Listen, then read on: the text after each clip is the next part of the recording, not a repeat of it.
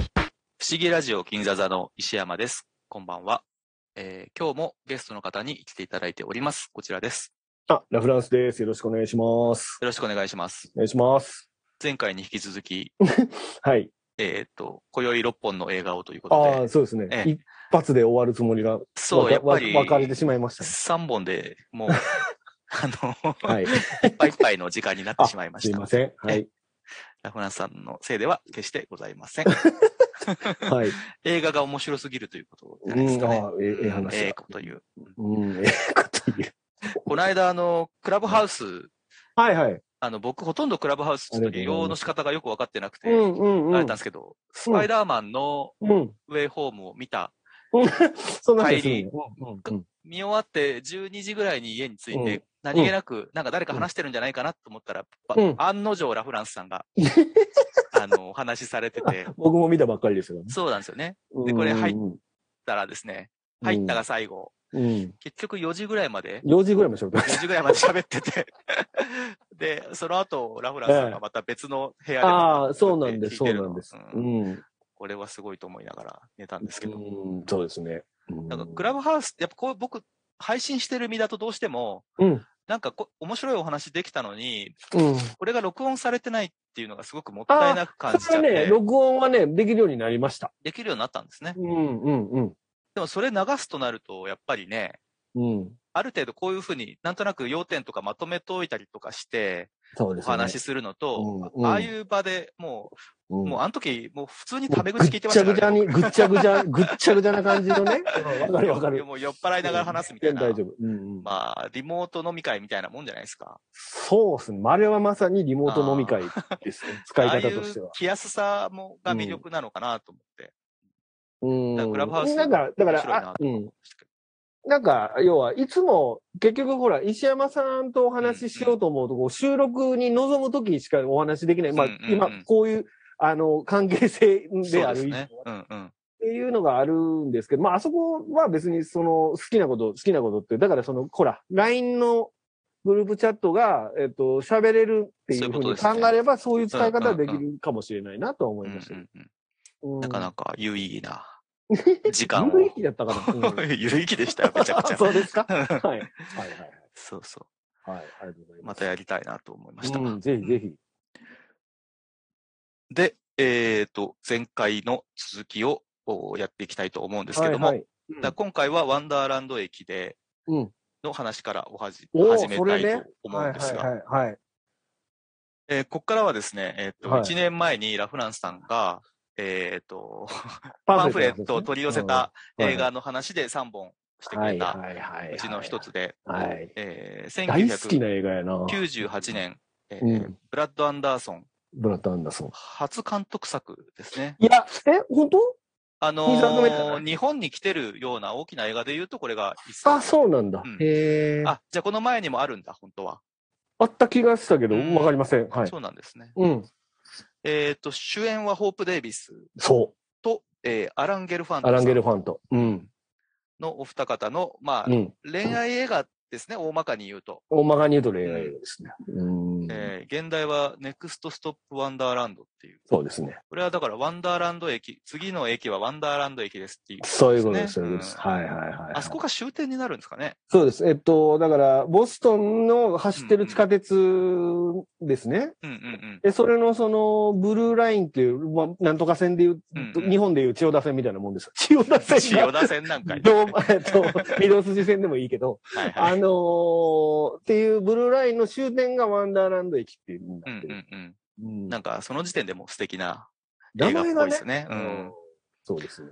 で、ブラッド・アンダーソンの話少しさせてもらうと、どうぞどうぞ。僕、あのーすこの後2001年に撮ってる、うん。えっ、と、セッション9っていう映画がすごく好きで、うーん。これたまたま映画館で僕見たんですよ。はいはい。なんか見る、なんか時間がぽっかり空いて、なんか見,、見ようかなと思って、まあうん今はあんまそういうことしないんですけど、なんかわ、うん若い頃はそんなこともあるじゃないですか。うんうんうで、ん。たまたま見た映画あでる、な。うん。サイコスリラーみたいな、うんうまあん、ちょっとホラー映画なんですよ。うんうんうん。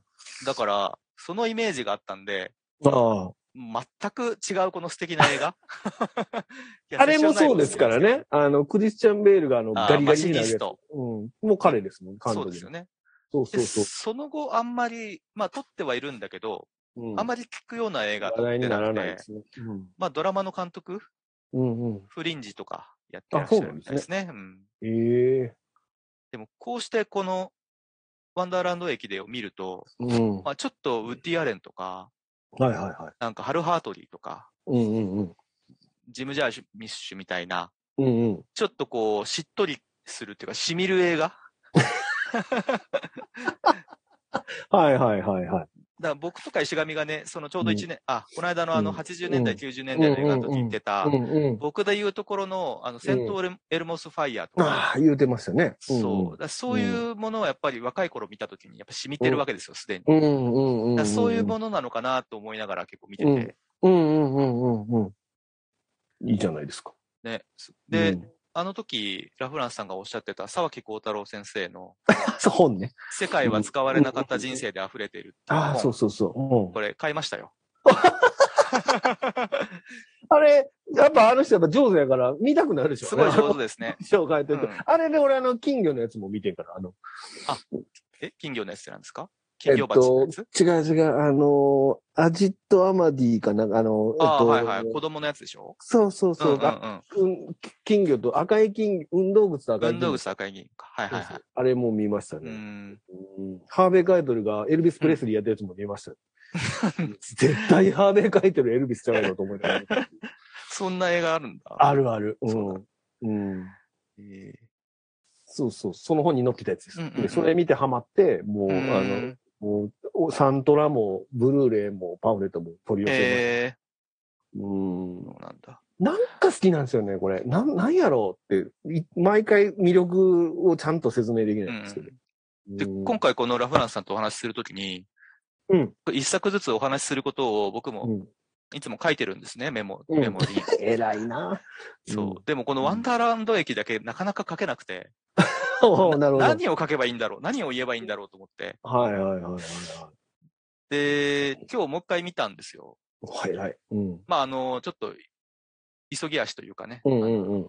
で見たんですけど、うん。えっと、一回目見たときは、うん。あの、アマゾンプライムうにんちょうど来てて、うんうんうこん。のワンダーランド駅が見れるようになって、うんちょっと前まで見れなかったはずなんですけど、あ、そうなんですね。そう、ちょうど来てて、それで見たんですよ。うん。で今日2回目は、自分、うん実は DVD は持ってて、うんうんうん。で、自分の持ってる DVD いつも、あの、あの、プレステ4を起動させてうん入れるのがめんどくせえなと思って、うんほとんど見ないんですけど、今回、あの、有料だったんで、アマプラが、もう一回お金払うのもなと思って、うんうんうん自分の DVD で見たんですけど、うん。字幕が結構違くて、ああ、それアマゾンあるあるかなアマそゾうンみたいプでラすイねムよくあるみたいに。アマゾンプライムの字幕が、ンどっちかと、といえば良くなくて、うんうんうんうん。あ、の、今回 DVD で見た字幕はうんすごく僕にはしっくりきたんですね。うん。で、結構字幕大事じゃないですか。大事ですね。なんか印象変わりますからね。ニュアンスがやっぱちょちょっと違くて、うんうんうん。で、1回目見たとき、この、うんえっと、ホープ・デイビス演じうるんエリンが、エリンね。まあ、うん若干ちょっと嫌な感じというか、 わかる。あのーうんうん男の人を、えっと、まあ、恋人募集の求人広告をお母さんが勝手に出しちゃお母さんがっ勝手て、に出してね。うんで、最初そんなの嫌って言ってたけど、まあ、一応会会ってみるじゃないっですか、てみるか何って。人かの男の人と。うんでうん、まあ、それがまあ、散々な男たちがやってくるんですが、はいはいはいはいはい。で、その中で、うん。えっ、と、何でしたっけ、えーラルフ・ワルド・エマーソンっていう人の、うん。えーうん。うん。言葉を引用はいはいする男たちがいて、はいはいはい はまあ、そいつらはグルなんですけど、い。うんうんうん。で、頑固さは教養なる心の表れね。そうなんです。それうが、んアマプラ版だと全然違う言葉なんですよ。うんうんうん。あの、ニュアンスが。うん。で、まあ、そのせいってわけじゃないんだけど、その端々で、うん。若干、このエリンがちょっと嫌な女に見えるという か、で、嫌な女に見えなくもないじゃないですか。見えなくもない。まあでも嫌な女でもある、人によっでては、ね。もある。ううんんうんうんうん。でも今回見たときは、全然その感じがなくて、うんうんうんうん。とても二人がキュートに見えたんですよね。なるほどなるほど。まあ、一回見てるからってのもあるのかもしれないけうど、ーん。でそう思うとっていうか、まあ、これ、沢木先生もそう書いてるんだけど、うん。この男と女がうん。出会う、あの、うんラブロマンス映画は、まあ、いっぱいあると思うんですうが、ん。うん。の2人が出会う前の状態をうん描くっていううんアイ,、アイデアが、うん。まあ、この映画秀逸なんですけど、うんうん。で、2人がニアミスを繰り返しながらなかなか合わない映画がこうやって出来上がったわけじゃないですか。そうですね。で、見てる。る方はうん。合うのか合わないのかっていう、もしかしたら最後まで合わない可能性もあるな、この映画はっていううのんうがんうん。がサスペンスになってくるとうんうんいうことで、うん。つまりこの観客はこの2人に出会ってほしいっていう気持ちが前提になるわけですよね。そうですね。うん。だから2人には早めにうんこう、その2人のキャラクターの魅力を観客に訴えなきゃいけないんですけど、うん。その字幕のせいで、あんまりこれが自分にうまく伝わってこなかったんですよ、最初。なるほど、だなるほど。から、まあ、出会わないなら出会わないでいいかなって思いながら見ちゃったんで、うんちょっと感動が薄かったんで、うんうんうん、あの、2回目の字幕、つまり DVD の字幕の方が、ちゃんうとんこの映画の意図が伝わってきて、うんうんうんやっぱ字幕大事だなと思いながら。 なるほどなるほど、うんそうですね。うーん。っていうのはあって、最後、はい。まあ、二人出会って、はい。えーっていうシーンは非常に、よかっえたですか。ーいいですね。ああ。あの、ワンダーランドの海岸沿いのそうポですねポーチのあるところうねん。うん。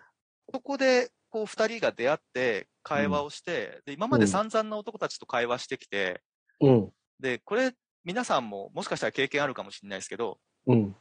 うーん、なんだろう。あ、この人とはまともな会話ができるって人ってたまにいません うんなんかいますよ、いますよ。はなんか、僕も嫌なやつだと思われると思うんですけど、なんか、うまく会話できない人って結構いっぱいいて、いいますね。 まあうんこっちも、あの、大人だから合わせて会話するっていうか、うんあ、そうっすね、かっこいいっすね、みたいな人ってやっぱいるじゃないですか。 うんうんうんうんうんうんけど、なんか、このエリンと、まあ、アランですかね、うんは、うんこう、はあって、この、その言葉、本当は愚かな頑固さは、う教ん。養なる心の表れだよねってい。そうですね、そうです。うんはい。はい。アランは、教養なる心じゃなくて、堅実さの心の表れって言ったんだ。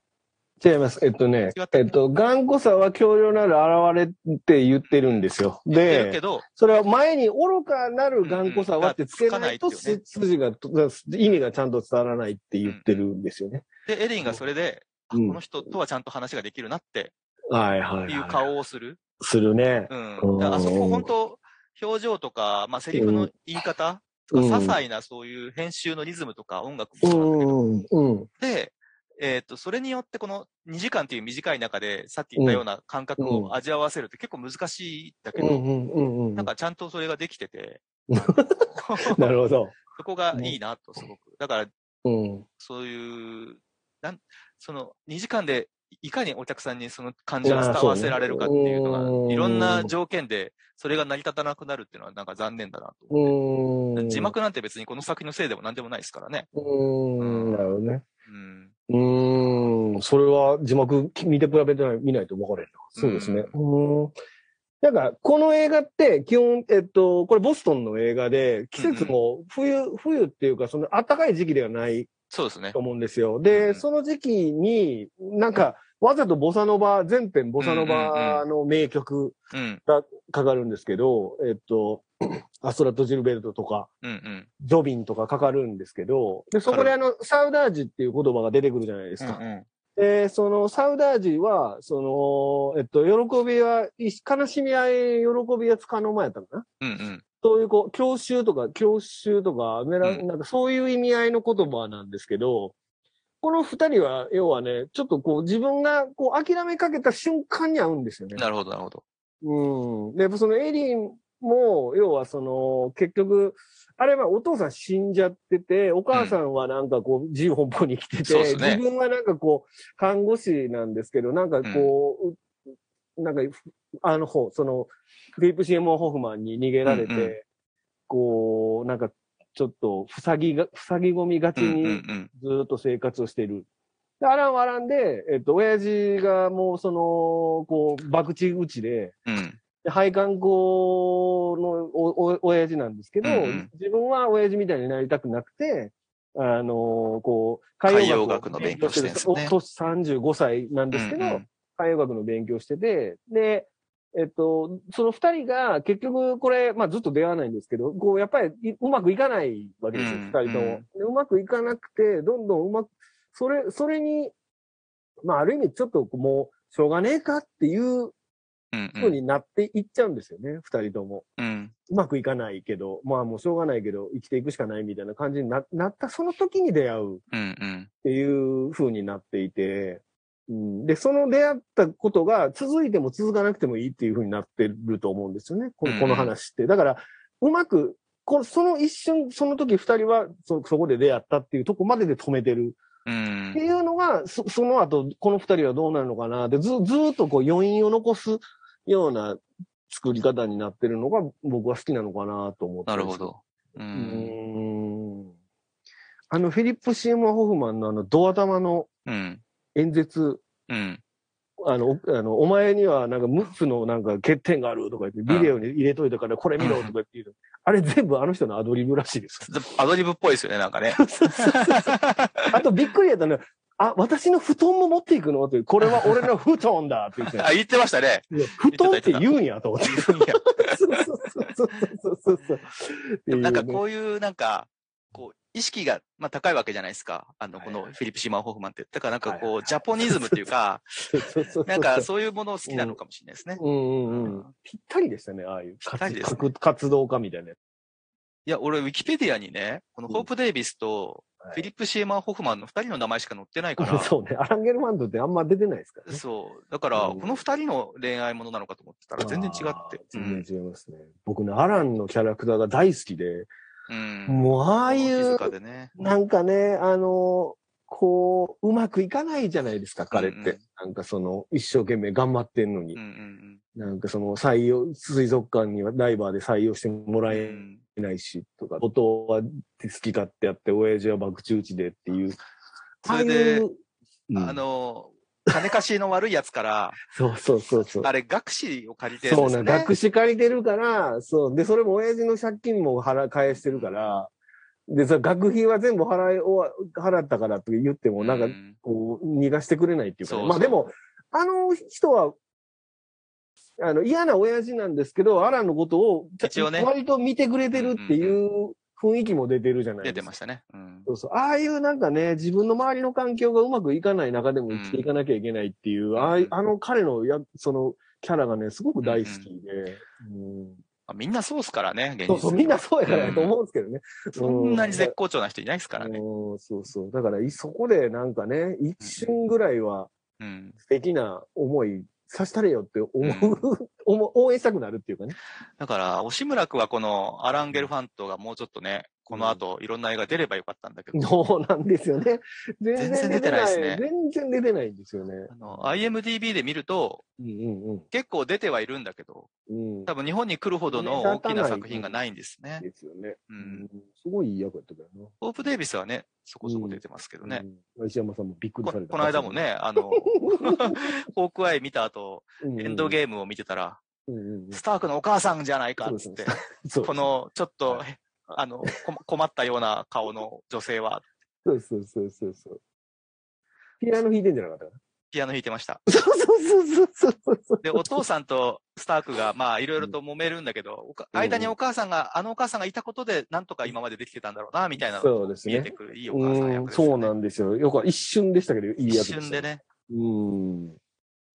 そうですね。バッキーひどいやつだ。うんバッキーひどいやつですね。バッキー。あれはウィンターソルジャー あ、でそすっね、かそっか、あれはバッキーのね、は本意じゃなかっったから。た。そういうことです。許してあげてくださいうん。いや、許許すわけにはいかんやろ うけど。その辺はね、あの、そうですね。それはウィンねターソルジャー見ていただければ、見ていただければ見ていただければはい。はい。うん。いやじゃあ、よかったよかった。面白かったですこかれは面白かっったですね。た。よかったです。よかったですしみる映。画でした、すごく。なんかね。うんん。あと、あと、音楽がね、ずっとボサノバなんで。まあ、ボサノバ聴きたくなりますなりますね。よ。うん。あの、はいなんだっけ。えっ、と、なんとかモレレンバウムっていう、あの、アントニオ・カラルス・チョピンのずっとバックバンドやってたドラムの人が、うん。えーの、娘と坂本龍一が出してるアルバム、すごい好きなんですよ。細かい。細か い調べます。えー はいはい。そう考えると、サウダージって、なんか、ブラジルの人ってなんかすごい陽気で、いつも楽しくて、人生楽しんだもんが勝ちだよみたいな人なのかなと思うと、サウダージって言葉にはそういう雰囲気はないですそう、ね。なんかね、ボサノバってすごく、もうちょっとこう、なん哀か、愁なんだ。上流階級の人たちが聴くあー英語音楽らしくて、陽気とはまたちょっと違うみたいですね、やっぱりそう。なんだ。うん、両方の感情が混ざってるっていう。うん、まあまあ音楽詳しくないですけど、まあ確かによう考えたら、こう、行動進行的にも、うんうん、ね、なんまあかちそょうっっすねと。こう、うん悲しげな旋律っていうか、僕もちょっとうまく言えませんけど、はいはいはい。うん、陽気とはまたちょっと違う。まあ演なん歌かっにぽいとい日うか。本でよくそういう店でかかるから、またそのイメージうーんなんそか、うなんですよね。おしゃれなイメージですおもんしゃね。れ日本だなとおね。店ではボサノバってイメージなんですけど、多分そうじゃないいんでしょうう感ね。じでもないのかもしれ泣きなんでしょうね、きっとね。ない。うん、うん。はいなるほど。はい。じゃあ、はいこれ、さらにもう一回やるわけにいかないから、もうこれそでう終わらせないパとンパン行きましょう、パンパンと。うんいいですいいです、で、えー2004年、はいえーモーターサイクルダイアリおーーズ、出たえーうんウォルター・サレス監督なこんでれすがも、映画ですわ。やっぱ、ロードムービーはいいっす ね。単純に、うん、そうね。これはもう、ザ・ロードムービーですわ。文句なし。うん、文句なし。文句なし。泣いた泣 いたうん、泣きはしないんですけど。泣けよ。でも、この後もそうなんですけど、やっぱグスタボ・サンタオラージャのええよね。音楽、ええよ。といいっすね。最高ですね。うん。これはなんかアカデミー取ってんじゃんかな主題歌賞がなんか。そうみたいですね。でも、その主題歌は、は違う人。あれですもんね。うんううんん。うん。好きうなわ作曲家の人っています、はい映画の作曲家の人で。ー。ええあ、でも僕は、でもグスタボ・サンタオラージャって、俺石山さんに名前教えてもらったんですけど。あそうなんですか、うん、彼は、いや、だから見た映画の音楽は知ってたけど、ああ、そういうことか。その作曲してる人の名前まではちゃんとう認ん。識してなかったんです、もう彼のやつはいいいですね、やっぱり。いいよね。うんうん。作曲家は好きっていうのはないか。もう全体的にうんなんかいろんな人聞きますけど。うんうんカーター・バーウェルもすごく好きで。え、誰何やってる人あまあ、スパッと思いつくのはキャロル。ああ、はいはいはいはいはい。あと、コーエン兄弟の映画とかも結構多いですかね。ああ、なるほどね。これもやっぱ泣きっていうか、うんうんうんうん。ちょっと悲しげな旋律で、うんカーターあうの、んグスタボ・サンタオラはやっぱギターとかじゃないですか。うんうんで、カーター・バーウェルはピアノとか、そういうのがいっぱい。まあ、うんいろんな映画作ってるからあれですけああど。うんなるほどね。マイケル・ケイメンとかね。あそのお知辺らないな。あれ、 あの、ピアノレッスンとか。ピアノレス。ああ、はいはいはいはい。あとはダイ・ハードですわ。マイケル・ワンワンナイマンマイケル・ナイマン俺今、マイケル・ケイメンっつったケイメンっつったかも。うんうんどっちかです。ピアノレッスン確かにすげえ有名な人ですよマね、イケル・ケイメンですよ。ちゃいましたっマけイケル。マイケル・ナイマンか。俺が間違えピアてノレるッ。スンはマイケル・ナイマンかもじゃあ、マイケル・ケイメンです。ごめんなさい。ケイメンのダ方ね。ダイ・ハードとか、うん。あ、リーダサイルハード。リーサル・ウェポへンーとかやってる人ですわ。めっちゃアクションの人だ。うん。あと、ジェームス・ホーナーとか、どっち系ですね、僕はねそっ。ち系なんだな。やっぱなうんエイリアン2とかね。意外と性格出るかもしれないですね。そうね。意外とめっちゃ出たんだ、今ね。 うんはい。そう。で、まあ、そもそもグスタボ・サンタオラーヤは、えっ、と、アルゼンチンの人とかなので、ままあ、こういう映画はもう、バッチリですもんね。ママッチングが。うんマッチングバッチリですね。ううんんうんとにかくこの南米の風、そそうしね。て景色、うんうんこれがこの二人の、えー二人のっていきなり言ってますけど、えーとうんチェ・ゲバラと,、うんえーとその、えー友人の、うん。えーとグラナード、アルベルト・かグラナード。うん。なの二人が、えーこのノートン500っていううんめちゃめちゃかっこいいポモデデロサロサ号、うん怪力号にまたがって、号ね。うんえー南米大陸を、えーはい北に向かって、北に向かって、マイアミ目指してね。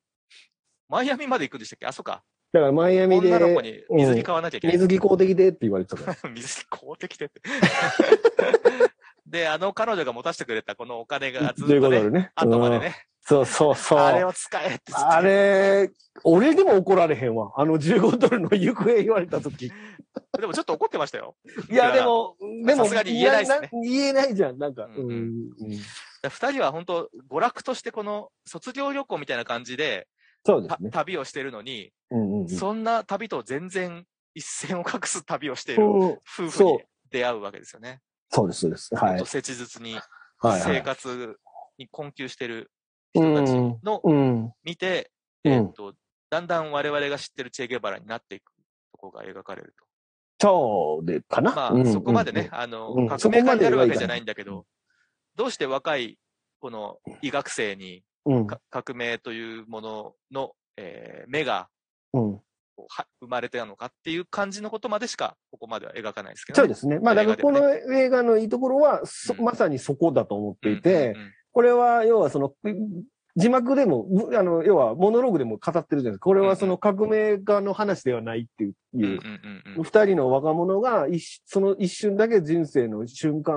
が、を、その二人が並共有走ししたと。た、並走しただけの話やっていうふうにしてうんうる。んまあ、だからこれ、チェガゲバラの日記うんがベースになってて、そうですね実際うんっていう、その実際のルートをその同じようにトレースしてうんうんうんうんや描いてる話なんですけど、うんうん、だからやっぱその、南米の、だからアルゼンチンからうんベネズエラまでずっと北北上していく間に、いろんな人と出会って、やっぱりそこにこう、あの、貧しさとか、搾取うとか、んそういったものに触れていくんです。まあ、バイクで旅してるからこそ、その、いろんな人そに出会えるっていうところがあって、そこかで、その、まあ、チェじゃなくて、まあ、エルネストが、うんあの、その、どんどんどんどんその自分の中の気持ちが、うんう、こうんか変化していくことに気づくっていう話ですよね。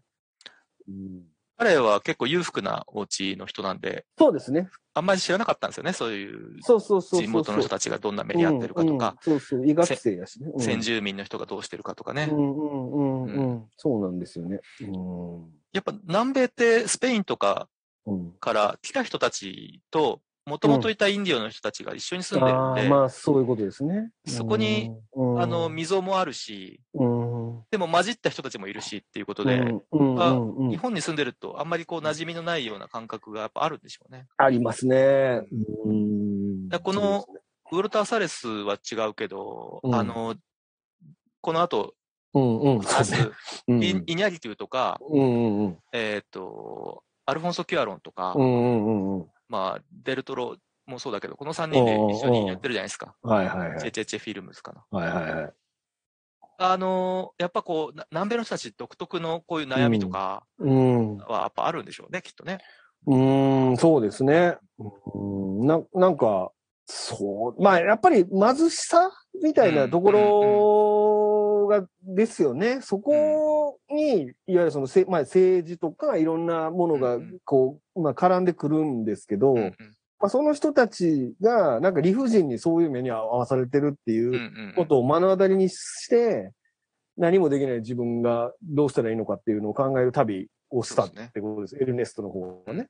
うんで、そのエルネストの方は、その要は、ここから自分が進むべき道を次にステップ踏もうと思うっていううんうん気持ちになって、だからアルベルト・グラナードはもうこれ最後の、その要は卒業旅行じゃないですけど、うんうん自分の30歳にな若いる前頃、のそう、ね。 30歳になる前の若い頃に、一回ぐらい無茶したいみたいなところから始まって、彼はこれが最後の旅うんうんで、なので、その、そこで二人の、その、が、こう、わ分かれるというか、二人の、その、い行くルートが変わるっていう、うんうんそういう話になってると思いますけどね。うんあのーチェ・ゲバラの、チェは、お前とかね、そうそう、相性らしい。おいとかそういう感じらしいですうねん。。おいゲバラってことですね。おい、ゲバラ。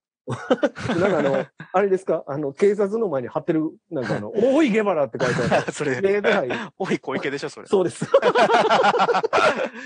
そう。だから日本人にとってのチェ・ゲバラってよく T シャツがね、流行ってて、うん。みんな着てますすけど、この人何した人か分かるっていうと意外と分かんなかったり、うんまあ革命家ってことぐらいは知ってるんだけど、うん。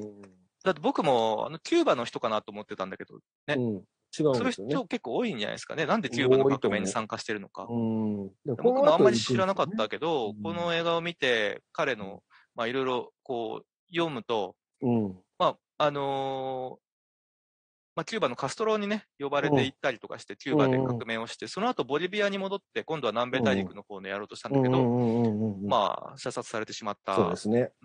うその辺の、えチェ・ゲバラのいろいろなドキュメンタリーとか、うん、えーっと、映画もこの、ちょうどこの後、うん、えーっと、2つの映画に分かれた、チェ20ああります回の何とかとかね、ありましたけど、はいはいはいはいはいはいはい。あれとかもね、見ようかなと思いうんまし、た。そうで全す然見ねて。こなかったんで、そういう。うん、僕もあんまり追っかけてなかったですけどね。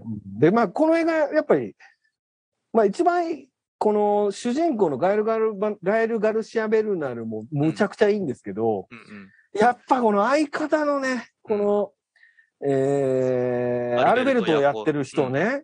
ロドリゴ・デラセルナロドリゴ・デラセルナ。このう人、んチェゲバラのハトコらしいです。そう言ってましたね、前回うもんね。。で、ああれ 二回、二回言っている。や、聞いてますよ、僕は。彼の何、彼の、うんそう、彼の演技が素晴らしくて、うんで、その彼が、なんかね、その、ま、うんま、よくタイ、なんかのタイミングっていうか、何回か、じうーんって見てるシーンあるんですよ。あのお、ーエルネストのこと。えっとうんうんね、一、回目は、あれですわ、ハンセン病棟、最後ね、ハンセン病棟で、あの、彼らが明日旅立つっていうことでパーティー開い回てうて、んうんうんマンボとかタンゴとか、うんうん。踊ってて、まあ、エルネスタはダンス下手くそやから踊らないって言ってるんですけど、そうですね。あそこで、あの、最後のお別れのスピーチしろって言われるときに、うん。まあ、エルネストが、だからそあの、あ、見てましたね。う。うんんそう、みんなの、その、要はこう、意味のない国境で引き裂かれてる人たちは、要はその全員が、そのなん、あの、ラテンアメリカ、うんちょっと忘れましたけど、アメリカ人、ラテンアメリカの同じ統一民族だとかって言って、うんうんみんなからバーって拍手したるときに、すっごい見てるんですよ、うんうん彼。うんうんじーっと見てて。うん。っていうシーンが何何回か確かあったと思うんですけうんど、うん。あれが、その僕らから見ると、あの、当然あの時あの二人はか、その後、あの、ゲバラがどうなるかはもちろん知らないんですけど、うんうん。なんかそのさ、その先を、未来を見通した感じで見ているんですよね、あの目が。うんなんとなるなほく。どで、そこがすごく切なくて、だから最後の飛行機のシーンうんうんの、もう、あの、あそこって二人がただ別れるだけじゃないですか、うん。本当はね。うんうんうん。なのに、あれがこん、まあ、根性の別れのように見えるんうんうんうんで。すよね。そういう風にしてるから、なんかすごく切なくなるっていうか、もうこの後、もちろん彼は活躍するわけですけども、うんうんその後の結末も僕らは知ってるから、うん。うんうん。あれを見ると、だからあれで、あれが要はゲバラとの最後だったの、別れだったのかなとか、そういう、まあもちろんそうじゃないっていうのは字幕で出てきますけど、そうそう。だから、一回飛行機行って、字幕流れてきて、その後もう一回飛行機のシーンに戻って、おじいちゃんが見てるシーンになうんうるんんでうん。すか。うん。あれがだから本物のアルベルトですね。本人のアルベルト・グラナードで、あれ、あの目がね、やっぱりその、こう、行ってしまったうんうんエルネストを見てるっていう、うんうん。そういう絵になっているので、なんかその辺がすごくこう、この映画がこう、すごい泣泣けるというか、グッとくるシーンだったなっていうのがあって、で、あれが好きで、すごく見ちゃうね。だからとにかくやっぱ、ああの、アルベルト役の人がね、本当に上手だなと思って。エルネストはすごく正直者で、まあ、誰から見てもいい人なんだけど、そうそうそううんアルベルトは結構お調子者でお、調子者なんです。口、口八丁で、こうんう、今夜の宿を引き出したりとか、そうそうそうそおう。ごってもらったりとかする。からうんうんそういう人が、ポロッと涙流すと、うん。本当に悲しいんだなっていうか、そうそう。ううんん。だからふ、ずっと全体的に調子者で言ってるのに、急にこう、ギュッと最真後にね面目な目をするシーンがあって。だからこそいいですよね。ね。そうなんですよ。裏表のない涙というか。ん。んあなたの小説はもう全然面白くないですから、言って抜ける男です から。あの時の 気まずさ半端ないですよね。そ んなボロクソ言うか、お前、そみたいな。 そんな言うやでで、なんかもうこれは腫瘍ですと、癌ですとかで、いや、これは違うやろうとかっていうくだりもあったりいや癌です。うん、そうそうそう。わあ、はっきり言うみたいなそ。んな簡単に医者行けねえんだよっていうね。そうそうそう。うーん。でも本当によよかった。何回も見ちゃうな、これ。 でもあの小説のこと本当の、本当にダメだったって言っちゃうところは、あれは正直ではないですよ ね。ちょっと、ちょ っとやばい人ですよね。れちょっとやばいですよね。うんあの これは正直とは言わんと、俺はうん読むに耐えませんまで言ってましたからね。そこまで言わんでやろうっていう話よね。固まってましたもんね。固まってた。先生もねうんこんなコメントを出したの君が初めてだとか言って たけどうんそうそううんまあそうやろうな、っていう話で。うんあの、ハンセン病のね、あの、川を渡るシーンがやっぱこれうの、んこの映画のクライマックスだと思います。そうですね。うん。ああのれはうん川を挟んで、北側と南側に患者と、そうえーそとうそ医う者そとに分かれてて、う。うん。で、船に乗って患者の方に医者は、ま、毎日ね、い行ってそう診です察とかすだる。から、ハンセン病がまだ当時、その伝染すると思われてたから、隔離されてたってことですそようなんですよね。でも当時のエルネストたちにも、うんもうそんな感染する病気じゃないってことは分かってたんそうで、そうそう、分かってたから、うんそんな差別はしせずに、うんあの、ゴム手袋を外して、そういうこと、そういうこと。ハンセン病の人たちに触れ合ってる。触れ合ってるっていう。だからこそ彼らはちゃんとうんエルネストたちを受け入れてくれるようになるんですよね。そうそうそうそう、そうなんですよ。うん医者側で夜のパーティーした後、うん。エルネストがその川をボートがないから泳いで渡ってうん。患者たちのとこに行くシーンがあるんですけど、はいはあれはこの物語上でも素敵ですけど、いはい。はい。象徴的にも、そうですね。その、この南米大陸を覆ってる差別とか、うん、そうそうそう。まあ、民族の分断とか、うんうんうん。格差とかもうん。未来の革命家が泳いで渡るっていう素晴らしいシーンそなんうです、そね。うそうそうそう、そうですね。で、それで、いて、そのエルネスト、これほら、喘息持ちうん。うんうん、で、彼は病弱じゃないですか。そうですね。だから、その、その、事前にその魚を、鳥を捕まえるかなんかに、こう、こう寒い海の中、湖かなんか入らなうあん、言ってかまんし、たね。うん、断剣かなんかで負けたかうんうんで、入らなあかんなって、その後喘息でめっちゃ苦しんでるっ苦てしいみうましたね。前振りがあった上うんうで、ん最後にあの、はしあの、あ泳ぎ切るっていうシーンがあるのうで、ん余計こうす、あの、なんですかね、すごい、すうごんい。すごいですね。ううんんそうそう。分断を、こう、またぐっていうか、こう、それが、それがまあ、最後のあの象徴的なてあのシそういーうこンとだでっすねていう。ことですね。うん。また見たくなったな、 俺さっき見たんですけど、僕も。うんそうなんだ。うん見ましたね。うんうんあの、ガタカって映画僕すごい好きなんですけ ど。急に、すいません。急にガタガタ。すいません。あいいですよ。いいですよ。アンドリュー・ニコルか全身の毛を剃ればいいですか、僕。な。そう。あのーはいはい見つかっちゃいますからね。そうそうそ そう。う。はい。あれも最後、えーうんそっちのネタバレはするわけにいかないけど、うん。えー主人公とうん。遺伝子的に優れた弟と、うん。あの、泳ぎで対決するシーンがあるんですけど、あったかも。うなんか人が泳ぐところで、こう、エはいモさを感じさせるってなんか、ああ。いいなと思う。いいですね。うん思い出しました、。そのシうーン。ーん、確かに。うんなんかこう、走るよりも泳ぐ方が、力尽きたらもう死ぬっていう状況だから、 なのかもしれないけど、この頑張れっていう応援する気持ちがこっちに出てくるああ、なるほどね。まあ、走撮っのてる人は難しいよね、そう、撮るの難しいですよね。うんあの、多分撮影大変だと思うんですよ、泳いでるし。うん。走る方が、え、なんか、その、エモさとか入れやすいですそよね。うそう。あ途中ででも止まっても死ぬわけじゃないから、走ってる人そうはね。。ううんん。うんうんうそうそう。なんかそれん。も。なるほど。。いいなと。うーん。よかったよかった。見ていただいて。よし次行きましょう。はい。えー、次は2010年 の、えー、アレハンドロ・ゴンザレス・イニャリという監督のビューティこれ一番重いやつですよ。 そう。フル、今回。最後に来ちゃいました。ああ。はでも今回、ラフランさんのこのおすすめの6本の映画を、い。はいえー見まして、これに対して今、順序は全然つけてないじゃないですか。はいはい。でももし、ラフランさんが一番面白かったのどれって聞かれたら、うん。これ僕がは。このビューティフルを選びます。 し、えーはい実は、えっ、と、はブルーレイを買いました。おすごい羨ましいえ、売ってたブルーレイ。今売ってますね。マジで顔でも。えー配信がないんですよね、今ね。そうなんですよね。これはブルーレイ。いるなんわ。か、前はやってたみたいなんだけど。前やってた。うんん。僕も DVD しか持ってないからねう。ん画質悪いんですよ。まあ、さすがに DVD じゃ。あのね、ブルーレイでもね、そんなに画質は良くない。あ、そうですか。 また、サイズはでかくなってるでしょ、だから。でかくなってる。うーん。元の多分フィルムがそんなにいいもんじゃないんじゃないでますあか、ね。まあまあ、そうかもれしれませんね。うーん。ない。で、このビューティフルなんですけよど、かったっすか。ハビエル・バルデム が、あのーまあ、スペインのね、お話なんですけど、はいスペインの話ですね。メキシコから移住してきたんでしたっけね。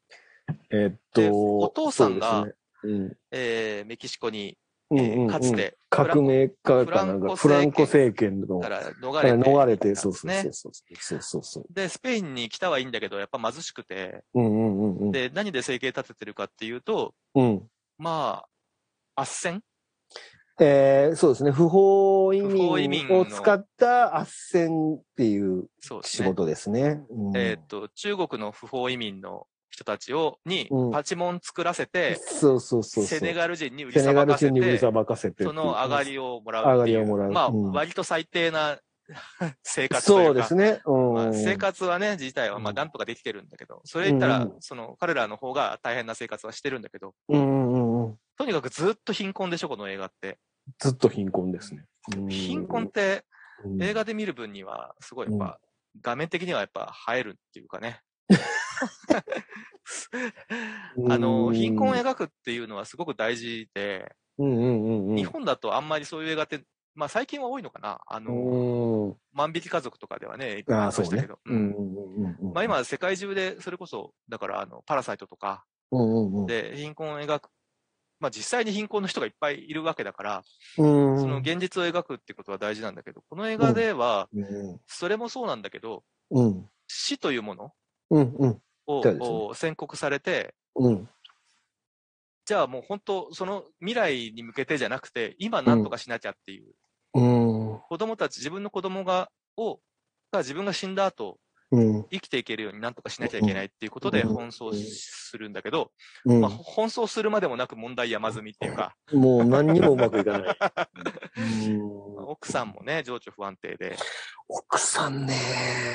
奥さん大変ですね、あれ。いや、でもあの、いや、すごかったな、あれ、 すあごいっすねの奥さんの役は、マランブラう。ん。マランブラう。ーん。役者本当にみたいなね。うーん。まあもちろん役者さんなんですけ役者ど、さんですね、向こうのね。。うんそうそうそううんうんうんうん。子供たちも可愛くて。うん。でもなんかやっぱちょっと足りない感じの、 弟ね。そう。それも上手なんですよねもう。切ない。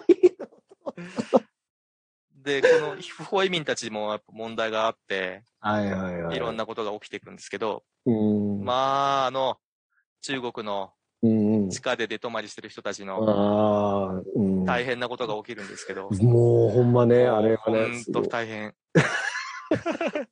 あらうそんそうなんですよねね。うん。ええっと、リリーでしたっけね中国の女の子がいて、うんうんうんうん。えーっと、子供がいて、子供がいて、あ妹まあ、かなあれ。子供そうう。んハビエル・バルデム演じるウスバルの娘のアナごとめんうん。面倒見てもらってるんですよ面ね。倒見て送り迎えしたりね。でもなんかそれだけじゃな学い、ちょっと友情というか、校の。うんうんうんうん。心。のちゃんとなんかつながりがあって、うんうんうん。ウスバルはまあ、最低な仕事をしてるんだけど、うん。でも気をつく、気はかけてるんですよね、彼らに対してね。うん、だから、その、いわゆる、その、不法移民のたうんうん人たちからは、要は仕事を斡旋してくれるし、うんうんうんいろいろ面倒見てくれるから、彼のことは信頼してるんですそうよですね。ね。そうそうそう。ピンハネじゃ、ピンハネはピンハネなんだけどまあ、だ、から手数料的なもまあそうのですよをね取ってるってことですね。でもなんか、冷たく、なんか、突き放す感じはなくて、彼らのこないとなをちゃんと生活の面倒までちゃんと見てるっていうか、そうです、そうです。で、彼らが寒、寒い環境で寝泊まりしてる から、暖房器具をね、買ってあげたりうん、とかそもうするそうそうそうあそう。とこもあったりとかするんですが、まあ、いろいろと大変なんですが、うんうんうんうん。でうん、あの、ラフランスさんおっしゃってたように、ここ、のハビエル・バルデムにスーパーナチュラルな面がありまして、そうです。うん死者との会話ができるっていううん。ね、そうなんですまよ、あね。、会話というか声を聞いてあげることができるっうん。うん。ていう、この要素も、うん。えっ、と、非常にうん。この映画の、なんていうか、不思議な部分をすごくそうですね。増してて、うん。厚みが足されてるのと、うん。あと、自分の境遇と、うん、えっ、と、冒頭で描かれる、うん。えー雪の中の子たちのシーンと、まあは絡み合ってきて ですね、いろいろと、ああのー思い出してもうた。有機的にちゃんとうん生きてる設定なんですけど、うん。で、あと、なんつってもこのベアっていう、うん。過去、多分、ハビウスバルに対して何か手ほどきをしてくれたであろう女性がはいはいはい。うん。描かれて、うん。で、この映画全体的にすごい青いそうそうそう。色映彩像とがね。うん、あと、赤もすごく入ってきてて、うん、入ってる。うなんか、うんデザインされた構図でもよ,、うんよくて、そうですね。まあ、監督らしいとこですよね。うん。で別にこの映画に限らずなんですけど、僕、鏡を使ったショットがすごく好きで、ああ、心の会話結構対応してますすごいね。出てきますねうんうんうんまあ、なんでかっていうと、その死者うん。の表現で鏡がよく使われるんですけど、そうそうそううん。もうあのラストの鏡で、わーってなりませんでしたそうです。ね。はーって、はーっていうね。そうう。ん。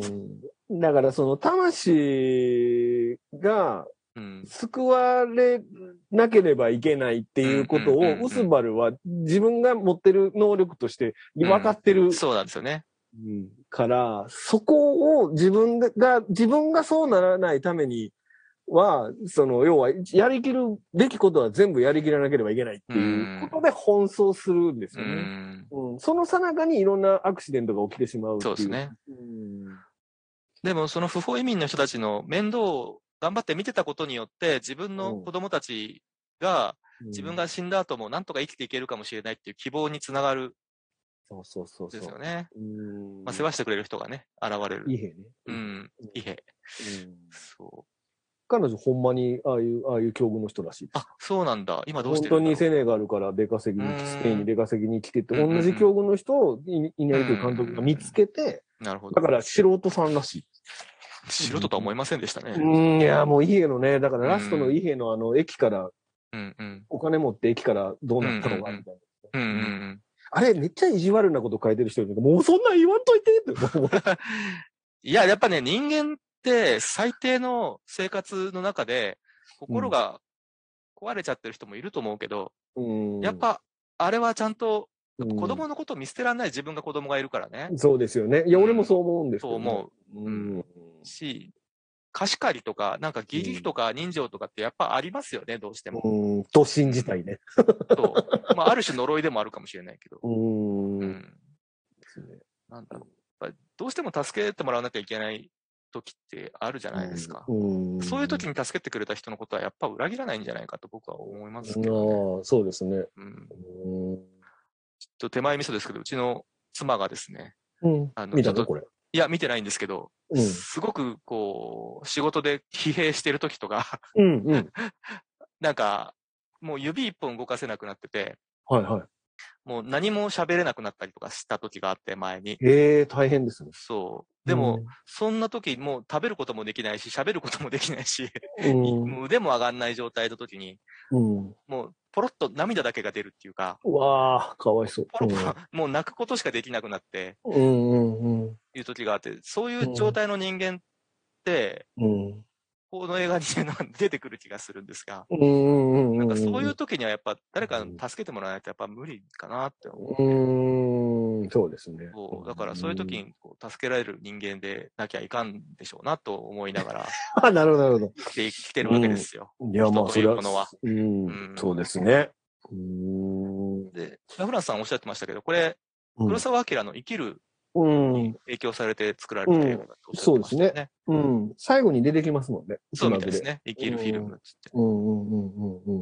でもちょうど生きるも僕この間見たばっかりで、えー、どうでしたいや、あのーすごいいい映画でした。うでーんあっちは、まああっちのネタバレはしないですけど、うんうんあっちも死を宣告された人の、うんまあ、志村隆の話なんですけど、うんうんうんうん。あのーラフランさんご覧になってます。僕見てないんですよ、そう。見みてないんだ、み、うん。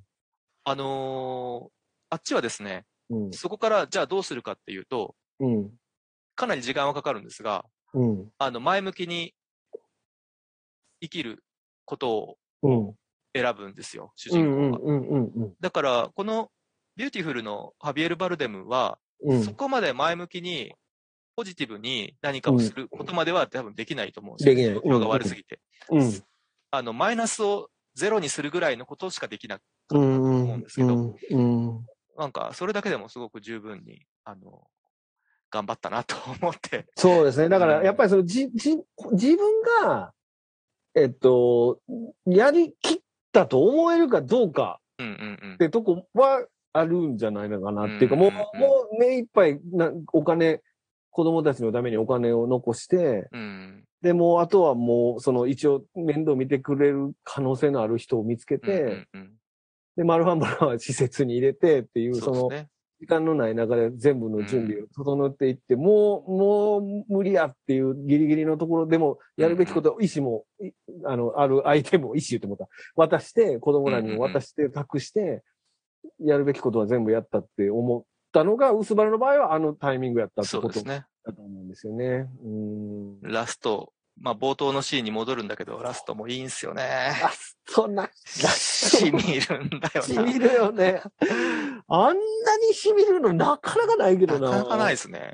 うん見てほしいですね。ちょ見ってとほしい。う結構重い映画ではあるが、ーん。でもなんか、まあそこまでなんかこう、まあずしっとは来るけど、うーんあの、すなんだろう、すごく嫌な気持ちになる映画ではないと思。そうですね。これ不思議なもんで、これ、悲劇じゃないううんうんうん終わり方になってうんるうんんですよね。そうですね。うん。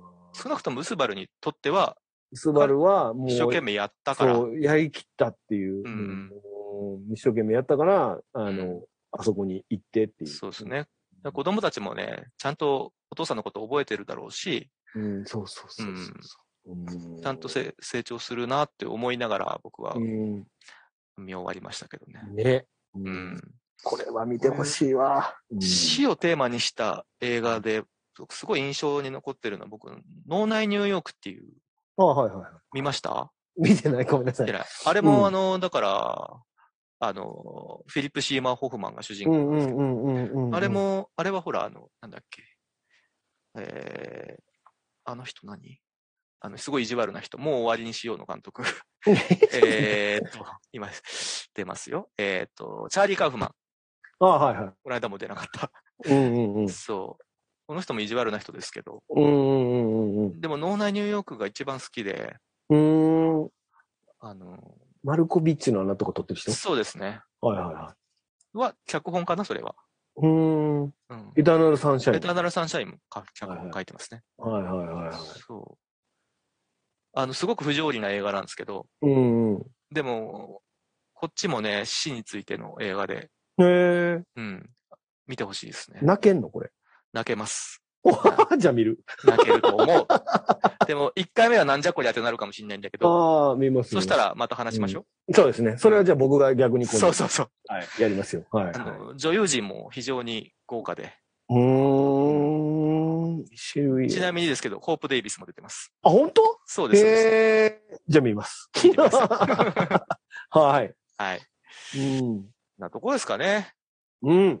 どれも全部素晴らしかったです。ありがとうございます。はいい、やー、ちょっとビューティフル、いいですね。ビューティフルはいいビな。ューティフルも音楽がまたいいんだよな。そうそうそうそう。グスタボ・サンタオラや。いつも一緒っちゃいつも一緒なんですけどね。うん、そうね、うんでもいいんだよな。うんなんかすごい心臓の音とかさ、そのう後、んうんうんうん。なんかお湯が沸いてる音みたいなのがよくずっと入ってる。こうえー、あみたいなのが入っててそうかもそうかもうんうん。そうそうそうそうそう。うん。なんかね、全然違反じゃ、であと前もほら言いましたけど、これ、うん本当にだからスペインのば中でも、すごいこう移民がこうんうんう集まってる、すごい貧困渦巻く町うん。なのに、なんであんなに絵が綺麗なのっていう、その、ほあら、のー、海とかさ、ラース・フォントリアとか、うんうんうん、あとあのー、ストーカーの人だし、アンドレア・タルフコフスキーうん、か。ダルゴフスキー。で、瓦礫とか、うん、うんあの、廃墟とかを描くけど、うん、水とか光とか絡めてものすごく綺麗に撮るじゃないですうか。ん。なんかそういいうものに神が宿るみたいなことをうん、、あー多分タルコフスキーは描こうとしてる。なるほどねと思うんです。うんなんか、稲荷という監督と、うん、あと、ロドリゴ・プリエとか、これ、監督うんあの、撮影は。うん。そういうことを、撮ろうとしてるのかなと、ちょっとう思いますけど。ーん。なるほどね。あのだからこれ、うん、いらないものでも美しく撮れるってことです取ね。れるっていうことです。だから特に、特にすごい象徴的なのは、ほら、夕夕暮れ時の海、うん。うんうん、そうあの、すあそこで流れてくるものとか、本当そう、あ本ー当にもうもう生産な恐ろ しい、恐ろしいシーンなんだけど、恐ろしいことなのにとかく美しいですよね。美しいですよね水の色がすっごいブルーで。うんうーんあなんだからそういう映像うん、とかも、で、なんかこう見せられてしまうんですけど、そうですね描かれて描かれてることしそうてでは、すね。すげえハードなことを描かれてるんですけど。あの、めちゃめちゃ恐ろしいシーンの後、うん、うんアビエル・バルダムが、あの、奥さんと子供が雪を見に、あそこに、旅行に行こうとしてるところを、ちゃんとお前らい、あの、止まらずに行けって、俺行かなく、俺は行けなくなるけど、お前らだけ行けっつって逃がしてたじゃないですかう。んうん歩道橋の上で。うんうんうんうんうん。であ鳥が、こう群れになって飛んでるのあをー、見ぶて、わーって右と左ってるやつね。で、振り向く。はいはいはい。で、この DVD とかの、まあ、はいビジュメインビジュアルになってる、うん。ハビエル・バルダムのなってる。うん。うん右側を見てる顔うんうんうん。なんですけど、あのシーンとかの美しさも本当半う端ないですね。ーん美しい。うん。もうその後家帰ったら大変なことになる。大変なことになってるんですけどね。こと。泣けるよと思っあて。の子はあのも子うで。やめてよ、もうそんなひどい集中っていうぐらい泣けるねんな、ああいうポのロポな。ロ泣いちゃいますもんね、あそこはね。泣くあ泣くの、ハビエル・バルダム。そうそうそう。だから、だかやっら、ぱうん。人生ってことなのかな、このビューティフルってタイトル。うーん。これがまた、あ、の、シャレスペてルるが。間違えてるんですよね。ハビエル・バルでダム、学がないから、ビューティフルのスペそうルそうわかんないんですよね、子そ供にう聞かなれんるです、けど。そうなんです。子供に聞かれて間違ったスペルを教えるんですよね。でそれがそのままタイトトルなんだよなルんていう泣けるタイトルなんだ。うーん。でも美しいじゃん。まあでもやっぱ美しさなんですよね。そうですねこのテーマとしてきっとはねやっぱり。うーんうんこんな人とか、こんな街から美しさを抽出するってすごいですよね。そうそうこんな話から。うんすごいと思います。うんバルセロナって言ったらみんなね、観光地ですよ、普通に。普普通に考えたら。そうですね。どこにもそんな美しい街は描かれてないけど美しいんですそうね一。切うんまた、ちょっとだけあの、ガウディの、あの、こ出てうきました原っけ木あし現場みたいなやつは遠目に映ってましたけどね。本当ですかああーあー、そうそうそうそう。でもね、あん、でもやっぱちょっと行きたくなっちゃうんですよね。やっぱ絵があまりにも美しすぎて、あそうでそこすに。ね。あの、共同墓地みたいなとことかね。そうそうそう。行きたくなんねんなうんやっぱやっぱハビエル・バルデムの中では、もうベストちゃうんって思う思いままあ、す。そうかもしれない。みんなほら、あの、あっち、シシガーね、アントンシガーね。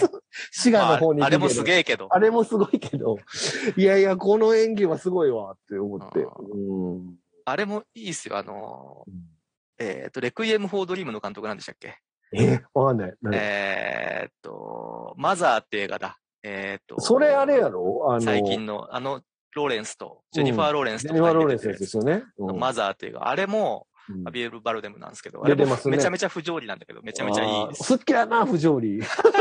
でもあれ、悪、ハビエ悪ル・バのルデム法、則とかもめっちゃ不条理やったけ悪の法則そんな好きじゃないんだよ。なんでか知らど。ない なんでわかんないけど。わかんないあけど、れそんもなア好きビじゃエなル・い。バルデム出てるよ。確かに確かに。